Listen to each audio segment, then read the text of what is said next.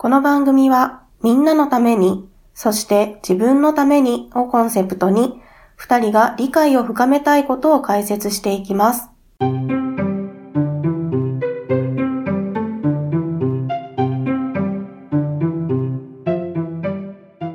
んにちは、かいわれです。こんにちは、鬼おろしです。よろしくお願いします。す。さて、今回は新しくマインドフルネス編に入っていきたいと思います。お、楽しみです。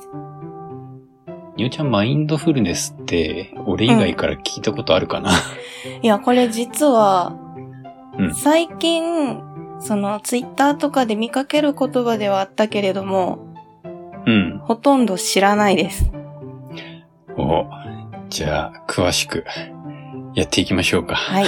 先生、教えてください。はい。で、このマインドフルネス編では全体的にどういうことを扱っていくかっていうのを、まずは話していきたいんだけれども、うん。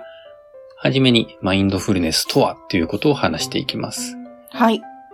これはマインドフルネスの歴史だったり、定義だったり話していこうと思います。はい。はい。で、次にマインドフルネスにすごく関係のある瞑想のやり方うん。を紹介していきます。あ、マインドフルネスと瞑想は違うものになるのね。違うものですね。なるほど。瞑想は大きく分けて観察型と集中型2つあるので、この2つをざっくりと紹介していこうと思ってます。はい、お願いします。はい。で、その次にマインドフルネスの効果を話していこうと思います。マインドフルネスによってどういうことが得られるのか、はい。いろいろあるので、それを紹介していきたいと思っています。はい。で、次に瞑想の危険性。あ、はい。ちょっとやり方を間違えてしまうと、瞑想は危険なこともあるので、そこら辺の注意事項とかを話していきたいなと思います。あそうなんですね。はい。はい。最後に、えーゲストを呼んで、まあその人の体験とかを話していただいたらいいなと思ってます。おー、楽しみです。はい。ここではまあ瞑想、えっ、と普段からやってるようなゲストをお呼びしたいと思っています。はい。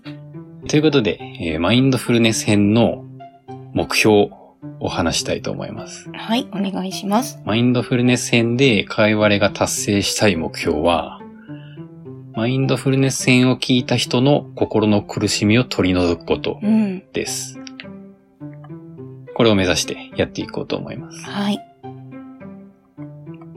では早速、マインドフルネスとはということを話していきましょうか。はい。で、最初にマインドフルネスの歴史を話していきたいんだけれども、うん。マインドフルネスの概念自体は2500年前から見つかっています。もうそんな前なのね。はい。約2500年前に全ての人の苦しみを取り除きたいうんと思った人がいました。誰ですか？ゴータマ・シッタールタという人なんですけれども、知ってますか？あー、名前は聞いたことあるよ。本当？うん。この人は今でいうインドのとある部族の王子として生まれたのね。はい。で、彼は王子という立場で、えー特に不自由のない生活を送っていたんだけれども、うん。まあ、何か思うところがあったのか、すべての人が直面する苦しみから人々を解放できないかというふうにいつも思い悩んでたのね。うん。で、ここでいう苦しみっていうのはどういうものかっていうと、例えば、老いる苦しみ、はい。病気になることの苦しみ、うん。死ぬ苦しみ、うん。大切な人と別れる苦しみう、ん。嫌いな人と出会う苦しみ、うん。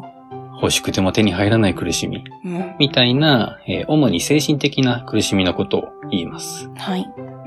はい。ゴータマ・シッタールタは、えーその思いから家を出て、えー試行錯誤しながら修行をして、うん。ついに人々を苦しみから解放する方法を発見しました。お、素晴らしい。そしてその方法は体系立ててまとめられて、広く布教され、今では仏教という名前で親しまれています。あー、なるほど、そこにつながるのね。ゴータマ・シッタールタが誰かわかりましたか？はい。誰ですか？あれ？あれあれあれ？出てこない。なんで？あれ？出てこない。誰でしたか？ゴータマ・シッタールタとはブッダ、お釈迦様のことですね。はい。失礼しました。なので、えっ、と、仏教の根本っていうのうは、ん。すべての人の苦しみを取り除きたいという思いから始まっていて、で、その苦しみを取り除く方法を教えるものなのね。うん。で、苦しみを取り除く方法というのが瞑想です。なるほど。そして瞑想によってたどり着く心の状態のことをマインドフルネスと呼びますう。ん。ここまでがマインドフルネスが持つ、えー宗教的な側面ですね。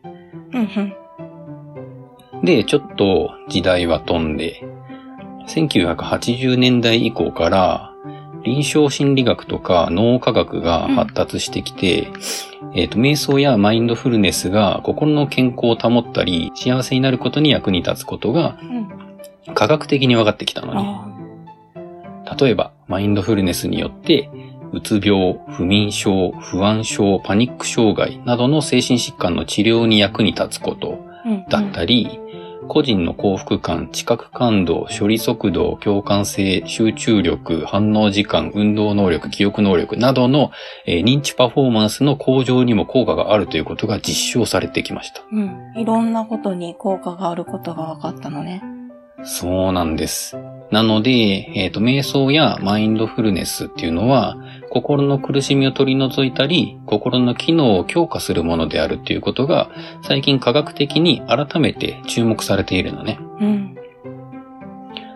ということで、ここがマインドフルネスの科学の側面です。はい。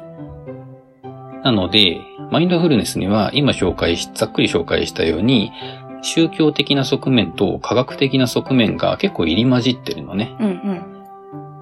で、えっ、と、調べる際に、まあ、どちらからアプローチしても、たどり着くのは同じマインドフルネスなので、うん。まあ、自分の好みの方を選んでもいいとは思います。なるほど。ただ、まあ、会話では、科学と論理にすごく重きを置く性格なので、この配信では科学面が中心になると思います。はい。ということで、ここがざっくりとしたマインドフルネスの歴史です。はい。では、早速、マインドフルネスの定義、どういうものかっていうのを話していきましょうか。お願いします。で、ここは、えーアメリカのサンタクララ大学の心理学教授で、マインドフルネスの第一人者であるショーナ・シャピロさんの論文うん。を元に話していきたいんですが、その論文のタイトルが、えー History of Mindfulness and Psychology えーマインドフルネスと心理学の歴史はい。というものと、Mechanisms of Mindfulness マインドフルネスのメカニズムうん。という論文、この二つがかなりわかりやすくて、引用数も多かったので、こちらを元に紹介していきたいと思います。はい。で、まず結論から言うね。うん。今からマインドフルネスとはどういうものかを言いますよ。はい。メモします。はい。マインドフルネスとは、意図的に今この瞬間に注意を払い、優しさと好奇心に満ちた態度を取ることで生まれる気づきである。です。もう一度いいですか？もう一回言いますよ。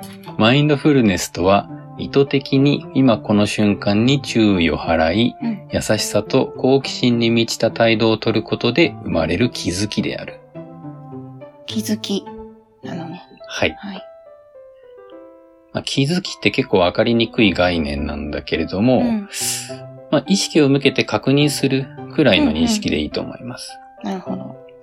なんか意識を向けてハッと気づく。そんな感じですね。うん。